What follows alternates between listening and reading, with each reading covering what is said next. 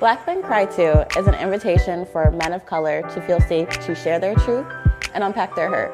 My name is Catherine, aka Retro Barbie, hashtag bright hair dark liquor, and I created this space as an invitation for black men to feel empowered to know it's okay that they can cry too.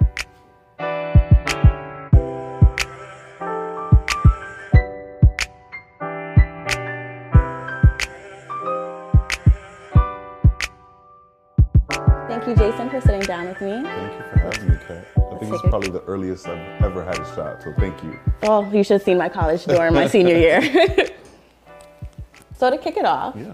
what I would love to learn from you is what would you say the definition of fatherhood is by today's society? Yeah, you know, that's a great question because there's really no one definition. Uh, I, I can tell you a little bit about how I see fatherhood evolving and how it's being depicted in society now. So traditionally, you know, I do a lot of work in the advertising space. So when you look at the ways fathers have been depicted in advertising, you know, whether it's in diaper commercials or you know any anything revolving fatherhood, they usually depict or they were depicted as kind of fumbling and bumbling, not knowing what they were doing, uh, and then needing the, the to, to reach out to the mom for help to save them and save the kid. They're That's definitely good. being shown as kind of caregivers and caretakers. Um, there's a commercial that shows a father braiding hair and commercials with you know dads washing soccer uniforms. So I, I, I like to see that change. It really tells a story about what uh, what fatherhood is evolving to, and it really just is more accurate, uh, a, a more accurate representation of the fathers that I'm around, right? Like I'm a dad, 18 year 18 years in. I have uh, friends of mine that are just having babies now, and they're like the sweetest, most kind, most caregiving guys. So I like to see that, and I think that's what you know society is, is moving towards. Is it's a healthier version uh, or depiction of what fatherhood looks like. So let's talk about you being a dad. Yeah. And you're a hashtag girl dad. Hashtag girl dad for sure. So let's talk about what that looks like and what that means to you. Like, how do you define yourself as a father, especially a girl father? Yeah, I mean, so fatherhood is the one experience in my life, and I've been through a lot that has really shook me and brought me back to myself in ways that nothing else has. Because it's the one experience that has really taught me unconditional love, forgiveness, swallowing my ego, like all the things that you want as to evolve as a human being, I've learned through fatherhood. So my daughter now is 18 years old. She's a freshman in college. Uh, she's my best friend. She's my homie, and our relationship has evolved in so many ways. So we've been co-parenting. Her mother and I have been co-parenting her since she was three years old, and that relationship hasn't always been easy. You know that that kind of that triangle, if you will. And so we've gone through some really difficult moments, but what I think has worked for us is that I've always been really open and honest with my with my child. I, she knows everything about me. She knows when dad is scared, when he's excited, when he's happy, when he's hurt, uh, when he's sad. So I think that's really helpful because it allows a genuine relationship to flourish. Um, and it, and it gives her an impression of my humanness. You know what I'm saying? Like as she grows up, and I know you have a really strong relationship with your dad, it gives her a sense for you know my dad is is a human being just like me, and it, it creates a different re- dynamic in that relationship. So if I'm able to kind of take my own experiences as a, as a man and having been in certain spaces in my life and be able to give that to her and say, look, I'm just trying to give you as much information so that you can make as informed decisions as you can. I'm not here to tell you what to do. That's not my role. Um, I'm not your friend. I'm your father, but we have a friendship, if that makes sense. I makes like sense. that. So, you know, because I, think it's important for her to understand that. Um, and really, that's just it. It's just I want to be someone who she can look to um, as as a guiding light, right? So someone who she can talk to, um, run ideas by, count on, and be reliable and, and reliable with. So, you know, th- those are the lessons that I try to instill in her. Is look, I just want you to understand that life is not is easy. It's not easy, and I just want to give you as much information as I can to help you make good decisions. What lessons or experiences do you share with her as she's growing up being a woman of color, Yeah. especially in today's society? Hundred percent. So that's a great question because she is, she's probably around your skin tone, maybe a little darker, and she is very proud to call herself a black woman.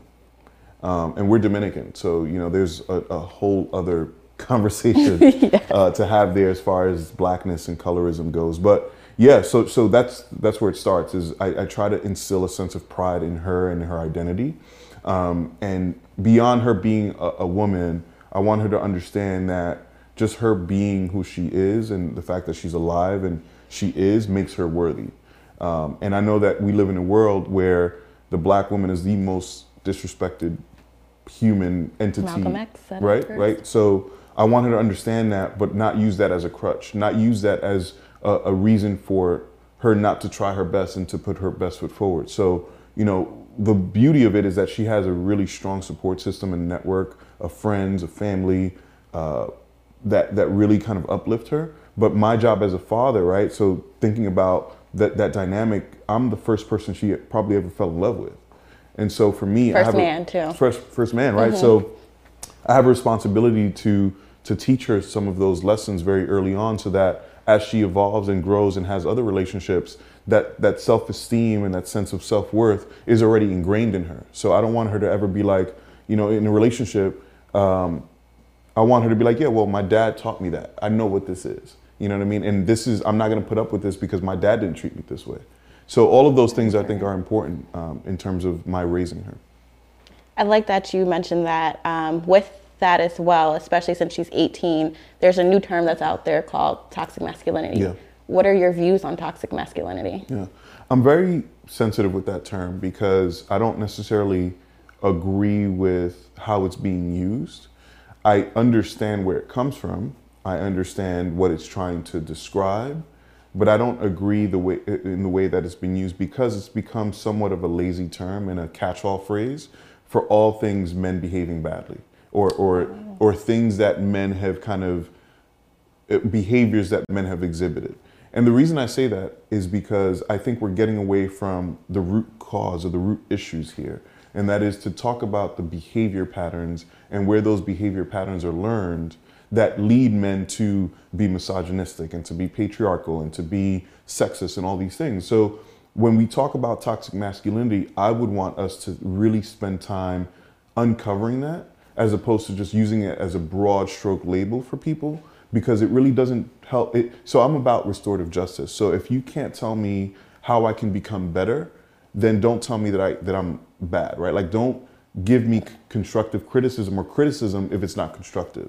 Um, and i think that's just it. It's I, I think we, we're at a time now where you know a few years and i don't think we're in a post me too world. I think me too is the world that we live in. Uh, I think it's important for us to start evolving the conversation towards, okay, so what do we need to do to change the behaviors? And I think that's what the, to- the word toxic masculinity doesn't do because it just stops there. There's no deeper interrogation to it.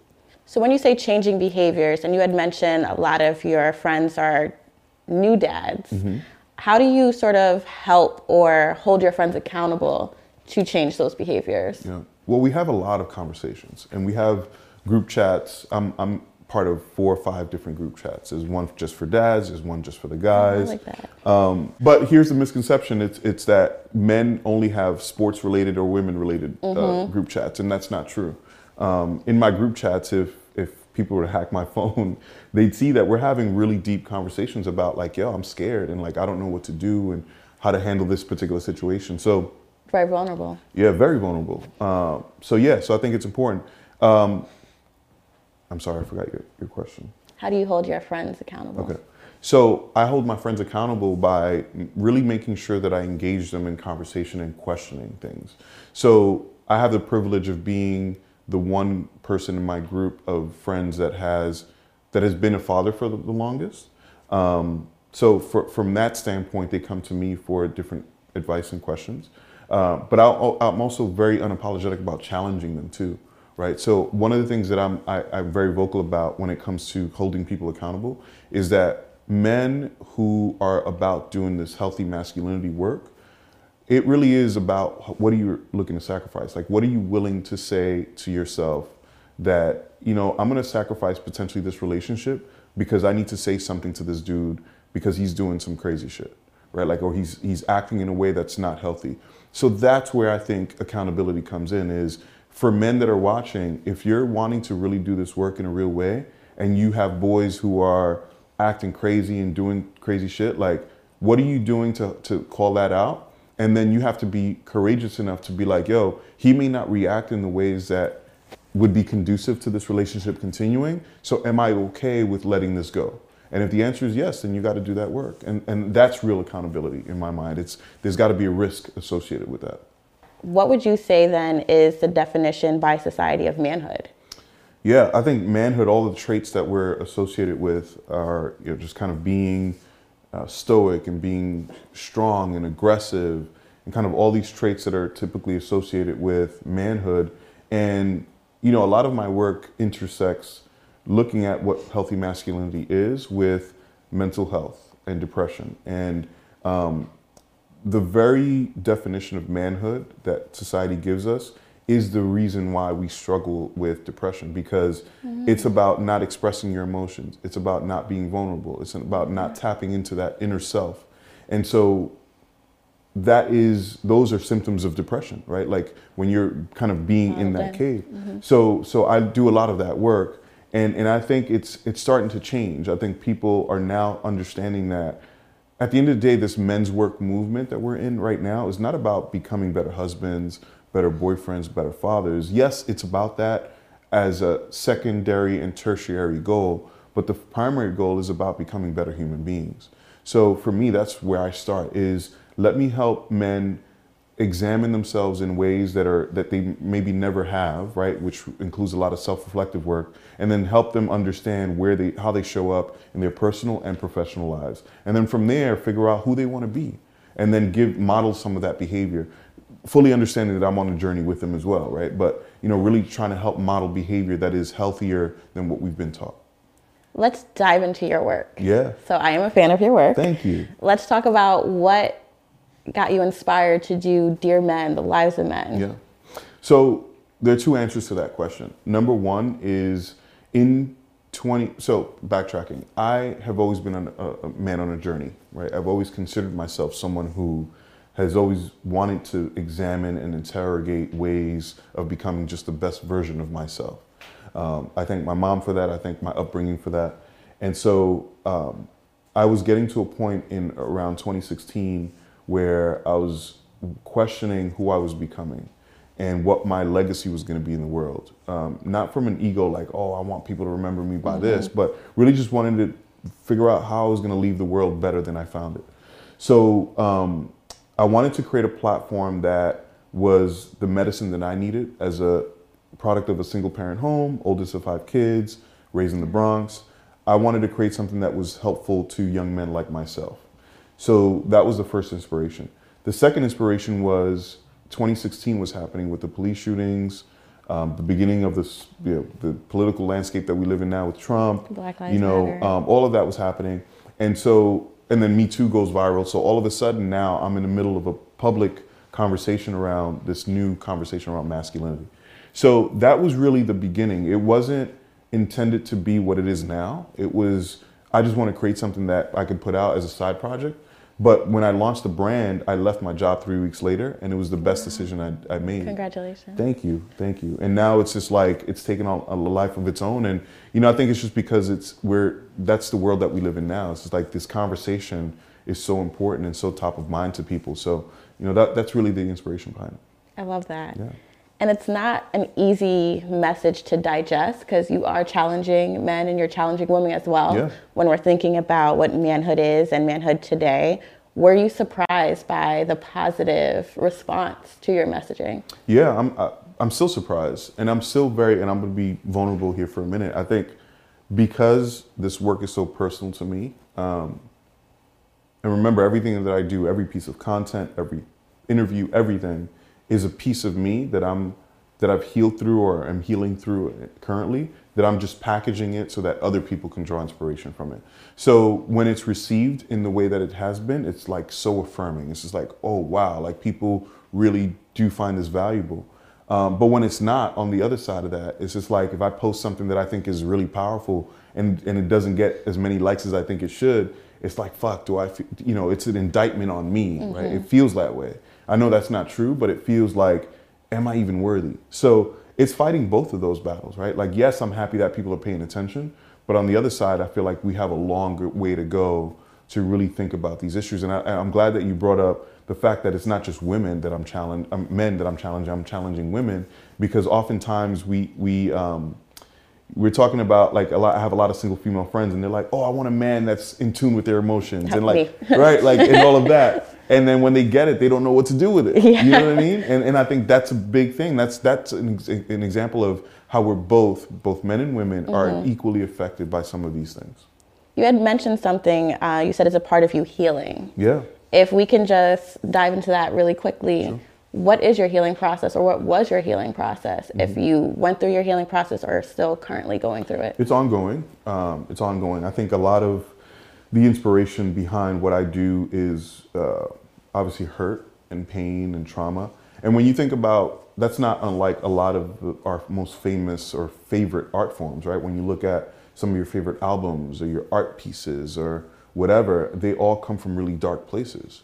So for us, it's about creating from that space and transforming that pain and trauma into something that is beautiful and valuable to the world. So um, yeah, I'm, I'm always going to be on a healing journey. Uh, it's just about how it evolves. And the, the key thing is to make sure that I'm aware of where I'm at on that journey and then taking stock of that and then pivoting where I need to. So yeah, I'm always going to be on that journey.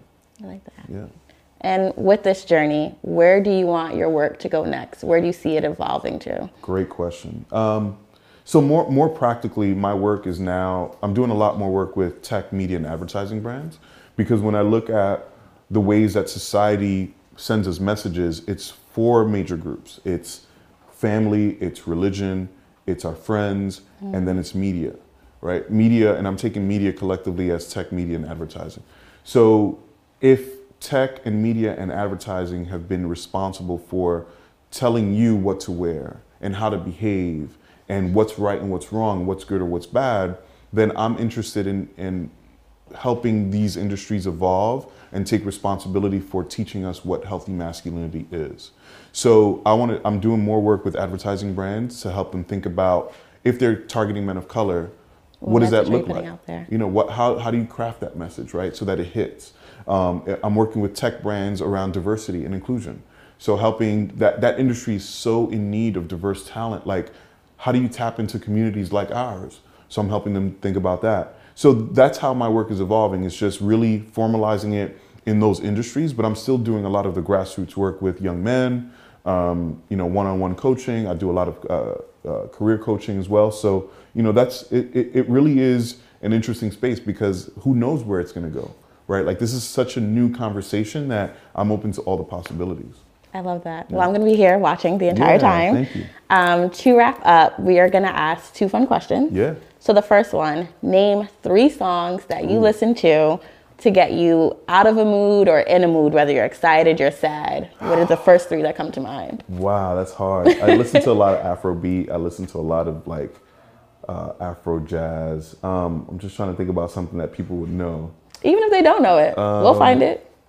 Our playlist is on Spotify. Uh, word. Damn. That's a great question. I wish I would have had time. Um,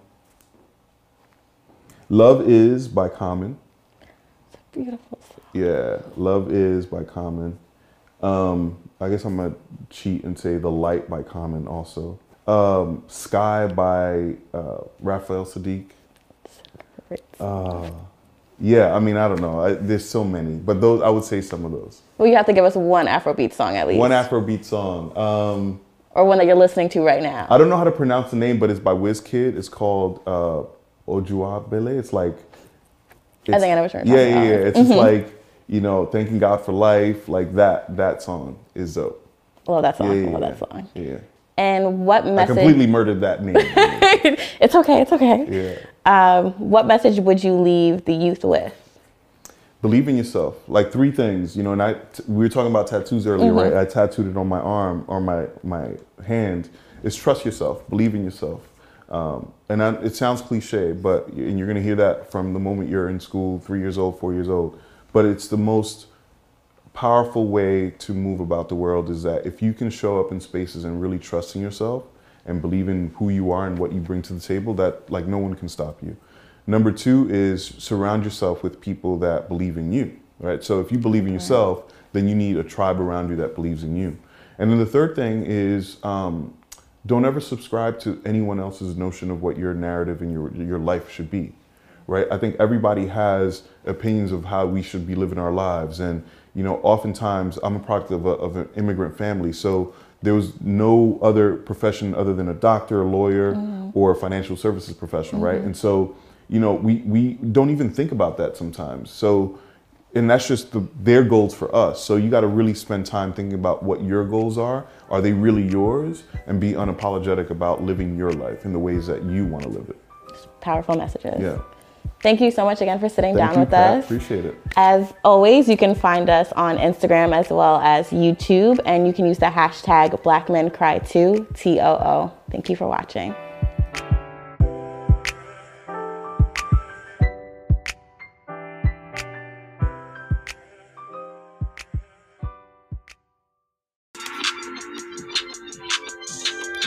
The Lawnmower 3.0 comes inside their brand new Perfect Package 3.0, which makes for the perfect gift this holiday season.